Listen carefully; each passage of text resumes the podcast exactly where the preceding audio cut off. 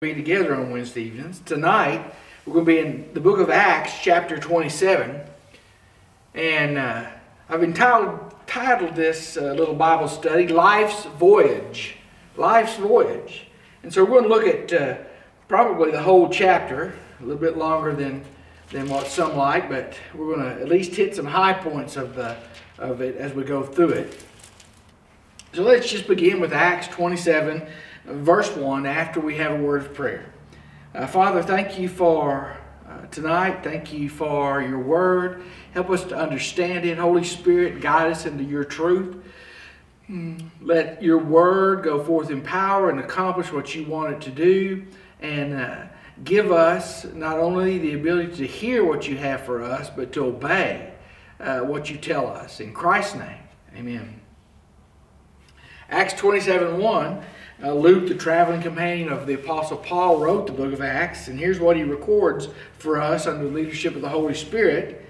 And when it was decided that we should sail to Italy, they delivered Paul and some other prisoners to one named Julius, a centurion of the Augustan regiment. So, in a ship uh, of Adramyttium, uh, we put to sea, meaning to sail along the coast of Asia. Aristarchus, a Macedonian of Thessalonica, was with us.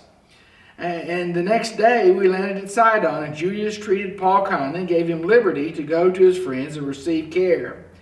When we had put to sea from there, we sailed under the shelter of Cyprus because the winds were contrary. And when we had sailed over the sea, which is off Cilicia and Pamphylia, we came to Myra, a city of Lycia. And there the centurion found an Alexandrian ship sailing to Italy, and he put us on board. When we had sailed slowly many days and arrived with difficulty to Cnidus, uh, the wind not permitting us to proceed, we sailed under the shelter of Crete off Salmone, passing with difficulty. We came to a place called Fair Havens near the city of Lasea. Now, when much time had been spent and sailing was now dangerous because of the fast was already over, Paul advised them, saying, uh, Men, I perceive that this voyage will end in disaster and much loss not only of cargo and of ship, but also of our lives. Nevertheless, the centurion was more persuaded by the helmsman and the owner of the ship than by the things spoken by Paul.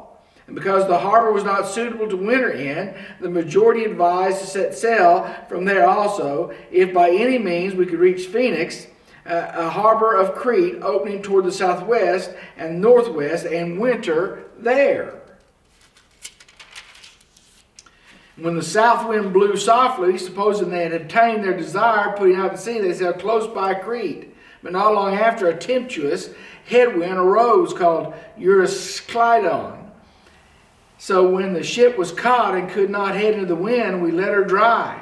And running under the shelter of the island called Claudia, we secured the skiff with difficulty. And when they had taken it on board, they used cables to undergo the ship, uh, fearing lest they should run aground on the Syrtis sands. And they struck sail and so were driven. And because uh, we were exceeding tempest tossed, the next day they lightened the ship.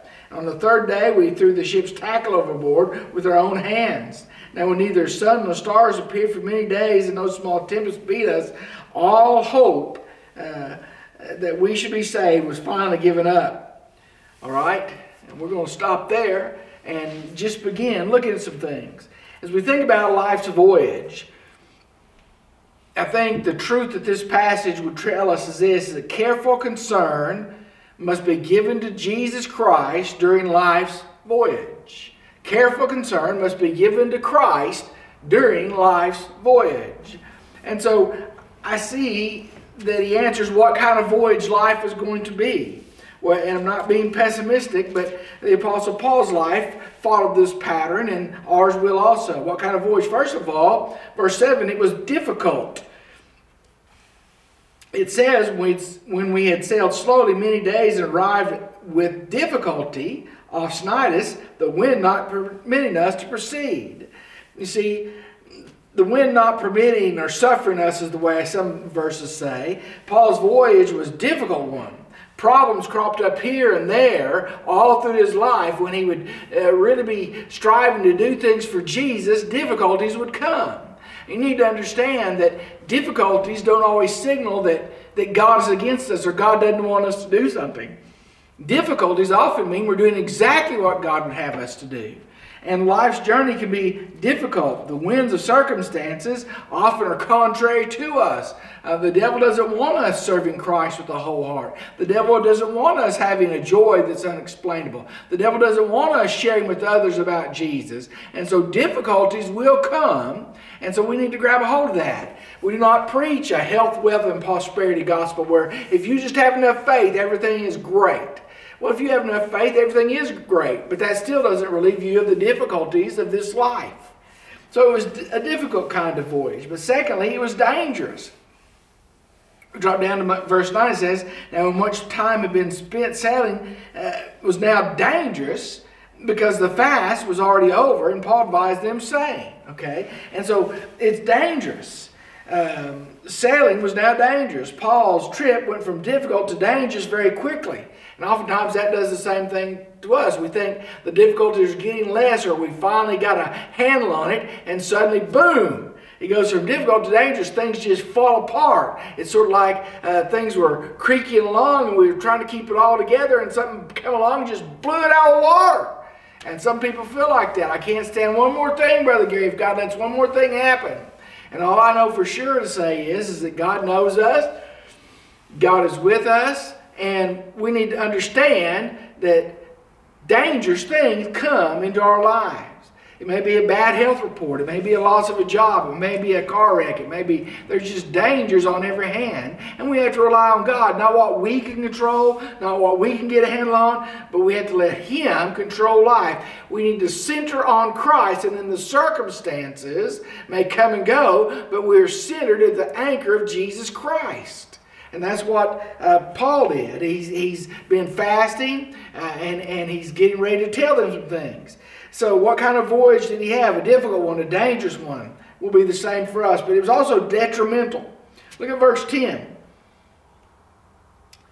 Paul advised them after the fast was over, saying, I perceive that this voyage will end in disaster, much loss not only of cargo uh, and ship, but also our lives. Okay? It'll end with disaster, not just with losing the cargo and the ship, but with losing also our lives. Satan's work, summed up by Jesus, said uh, in John 10 10, that the devil, the thief, doesn't come except to steal, and to kill, and destroy. Okay, it's detrimental. It's a part of the voyage of life. And, and we live in a fallen, sin filled world influenced by Satan. And we need to understand that it's difficult, it's dangerous, it can be detrimental. But this is not our home. Nothing is over until God says it's over. Till God says the end. Till God says come home. Or till Jesus comes back again. And then it's truly over. And we need to understand that. And so there can be loss of things. There can be loss of loved ones. That does not mean God does not love us. It does not mean that He's not right there with us. It does not mean that He's not trying to work all things together through the bad things that happen in our life for good if we love Him and are called according to His purpose. All those things. My Bible says He's the God of all comfort who comforts us in, in all our tribulations. All right? So that we may be able to comfort others all right, with the same comfort we were comforted with. In other words, even when life gets detrimental, it's time to take our, our, our, eyes off of our circumstances. It's not time to quit. It's not time to give up. It's not time to lay down. It's time to serve. Because when we serve others, it does something with our own circumstances. It colors it instead of with bitterness, it covers it with this is life. It covers it with joy that Jesus is still alive and on the throne, that He still loves us, and I'm still here for His purposes. He's Lord and Master. So that's the kind of voyage. And now, the thing, second thing I want to look at was what do most men trust in on the voyage of life? What do most men trust in? Uh, first of all, in verse 11, they trust in the voice of experience. Paul has warned them that that, that God has revealed to him that it's going to be a dangerous voyage, that it's going to be detrimental. They could lose everything, including their own lives. Nevertheless, the centurion, the guy in charge, the one who was taking Paul to Rome uh, to face a Roman judge, to face Caesar, Nevertheless, the centurion was more persuaded by the helmsman and the owner of the ship than by the things spoken of by Paul. A lot of times we trust guys, the voice of experience, men who have been there, women who have been there, and we're persuaded by that rather than by the Word of God. Now we need to ask do we listen to humanistic experience? Do we listen to humanistic wisdom? Do we listen to guys who've been through different things and, and think that's okay, I can make it too? Or do we listen to what the Word of God says specifically to our hearts about our circumstance, our situation? There's a vast difference between the wisdom of the world and the wisdom of God. All right? There's a vast difference between the experience of men, good or bad, and what God's power can do in our lives. We need to understand that. Then we see that some men don't just do the voice of experience, they do the way of expediency. Verse 12 says, Because the harbor was not super winter in the the majority advised set sail from there if by any means they could reach Phoenix, a harbor of Crete opening towards the southwest and northwest, and winter there. And see, the harbor was not suitable for winter, so the expedient thing to do was before winter set in, go and find a safe harbor for winter. It was expedient that they that they go, and sometimes we make decisions based on this has got to be done. It's got to be done now. All right. Now I'm, go- I'm going to take a little aside, and I'm not I'm not browbeating anybody. I'm not poking anybody. I want that understood. But there's been a lot of criticism about why is it taking so long to get back to our normal things? Because the expedient way was not God's way, is what I want to say.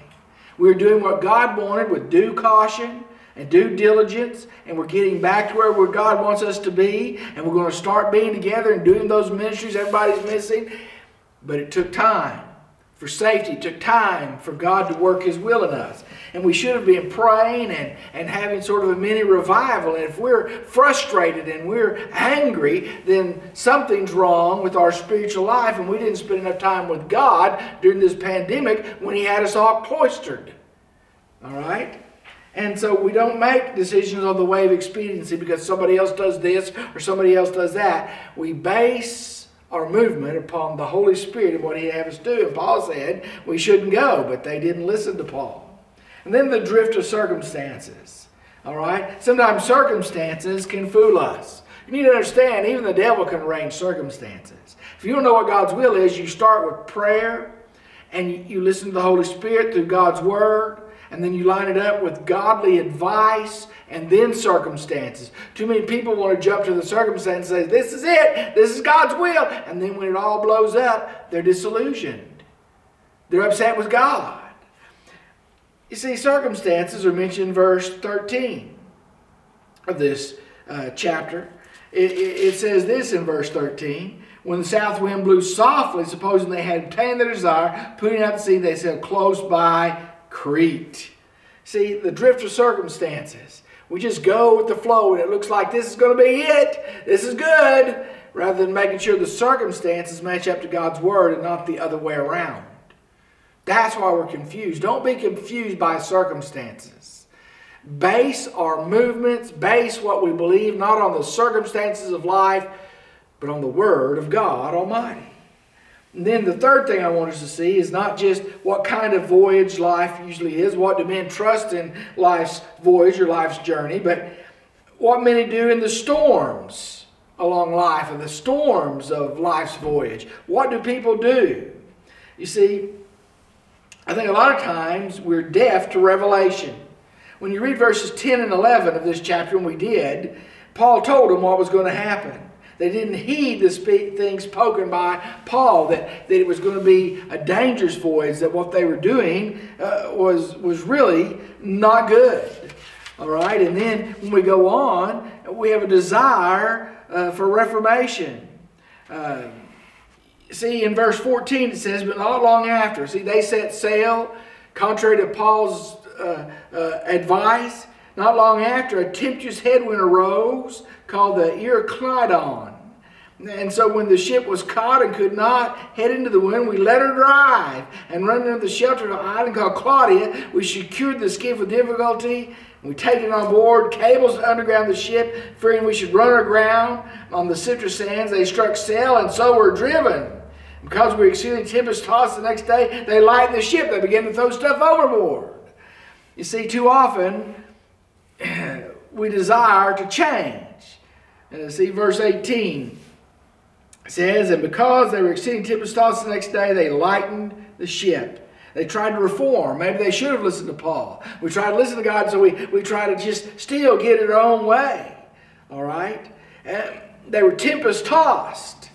Okay? And sometimes we need to understand when we're tempest and we're tossed by life, it's not time to get up. It's not time to give up certain things and lighten the load. It's time to bear down and get close to God. And then sometimes they're driven to desperation. In verse 20 it says, Now when neither sun nor stars appeared for many days, and no small tempest beat us on us, all hope that we should be saved was finally given up. All hope was given up.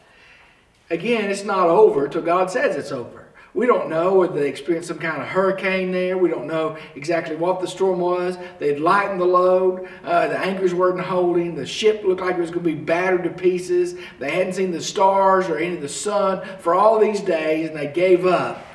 And they realized what Paul said could happen. They could lose their very lives because they would not listen. Do we listen to God? Do we listen to the revelation? Then do we decide to try to reform a little bit? And then finally we're driven to desperation? I'm not saying that you can't come to God in desperation. At least you came to God. But I'm saying if we do it at the first rather than at the end, things go a lot better. Things work out for us. We need to apply that to our hearts and to our lives, you see. God, it's not over till God says it's over, so it's better to come in desperation than not at all. But rather than having to reform, rather than having to do these things, maybe we shouldn't just look at life uh, through the lenses of circumstances, but look at life through the Bible to the eyes of the Holy Spirit and depend on Him to get us where we're going in our journey. Now, the last thing is this the true hope for the soul on life's journey. They're basically uh, four anchors. Verse 29 says, Then fearing lest we should run aground on the rocks, they dropped four anchors from the stern and prayed for day to come. And as the sailors were seeking to escape from the ship, when they let down the skiff into the sea under pretense of putting out anchors from the prow, Paul said to the centurion and the soldiers, Unless these men stay in the ship, you cannot be saved. And the soldiers cut away the ropes of the skiff and let it fall. And as the day was about to dawn, Paul implored them all to take food, saying, Today is the fourteenth day you have waited and continued without food and eat nothing. Therefore I urge you take nourishment, for this is for your survival, since not a hair will fall from your head of any of you. When he said these things, he took bread, gave thanks to God in the presence of all, and when he broke it, he began to eat. Then they all were encouraged, and they took food for themselves. And in all, we were six we were 276 persons on the ship. When they'd eaten enough, they lightened the ship and threw the wheat into the sea.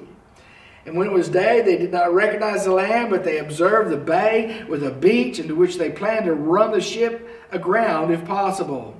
And they let go of the anchors and left them in sea while loosing the rudder ropes, and they hoisted the mainsail the wind and made for sure. Striking a place where the two seas met, they ran the ship aground and stuck fast and wouldn't move, as being broken up by the violence of the waves. The soldiers' plan was to kill the prisoners, lest any of them should swim away and escape. But the centurion wanted to save Paul, kept them from their purpose, and commanded those that could swim jump overboard and get to land and the rest take some boards and other parts of the ship. And so they all escaped safely to land.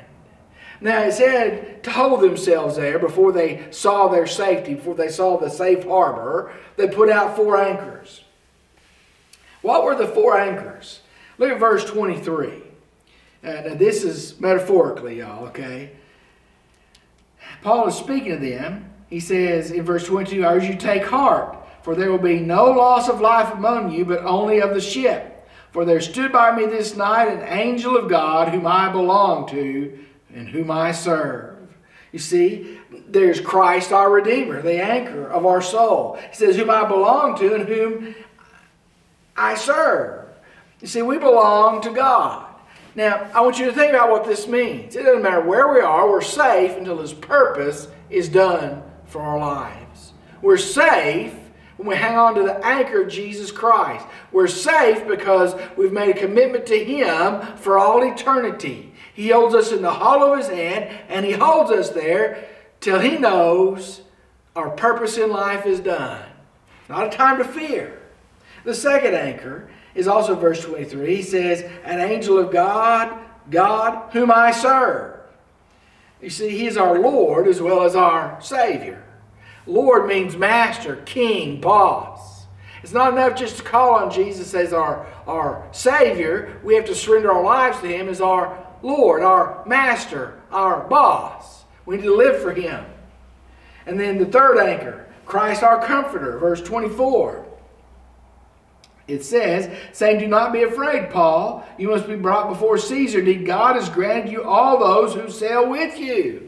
He's bringing comfort. And we read those words, those verses later that I read about him breaking bread and giving thanks, and their hearts were encouraged. He gave them hope. The Comforter came to Paul. All right? The Holy Spirit saying, Look, you're going to be okay. You've got to go before Caesar. Your witness has got to be there. I'm going to get you there, and I've given you all those who sail with you. Not one life will be lost.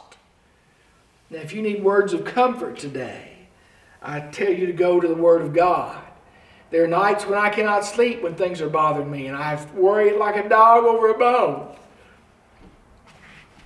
And over the years, I've learned to go and and I usually go to the Psalms because they're, they're there for people who need comfort. Or I go to the Gospels and read about Jesus and, and how wonderful a Savior He truly is. Okay? And, and I'm comforted. Uh, and, I, and I find rest for my soul so that I can go to sleep and actually wake up refreshed. Because you can sleep and still wake up tired. That's what he said when Jesus said, Come to me, you all you who are heavy laden and said, And I will give you rest for your soul. For my burden is light and my yoke is easy. Do we understand that? Christ our comforter. So our Redeemer, our Lord, our comforter, and Christ our counselor. Again, verse 25, he said, Take heart, for I believe God that it will be just like he told me. As he told me, just as God told us in His book it's going to be. Just as God's Spirit whispers in our ear God's Word, it will be. Listen to me. God knows our life's journey. God knows the difficulties we're going to face. The mountaintop experiences inspire, inspire us, but the valleys of the shadow of death grow us. And life's journey can be difficult, it can be dangerous, it can be detrimental, but it's all going to be okay when we depend on Christ, our Redeemer, our Lord, our Comforter, our Counselor. If you're in that situation of life's journey that's a little difficult right now, it's not a mountaintop experience for you right now, then you need to lean on Jesus. You need to slow down, tell Him that you need Him, and then depend on Him. Be honest. I'm hurting. I'm angry. I'm depressed. I'm lonely. And let Him feel the very need of your soul. Let's pray. Father, thank you for your word on the Apostle Paul, Lord, one of the greatest missionaries the world's ever known, your servant, even unto death. And Lord, he set the example of following you no matter what the cost. And Lord, he set the example that, that life wasn't always a bed of roses, but he had highs and he had lows. And through it all, you were with him, and you're going to be with us too. Comfort those brothers and sisters listening to the sound of my voice tonight, that they will know you're with them. Give them your Holy Spirit, encourage them. For those that might be down in the dumps, give them the joy of their salvation. Lord, let them look up to you and see uh, maybe the clouds breaking and the sun peeking through. In whatever situ- situation they find themselves in, I pray these things this day, this night, in Jesus' name. Amen. We'll see you the next time. Thank you.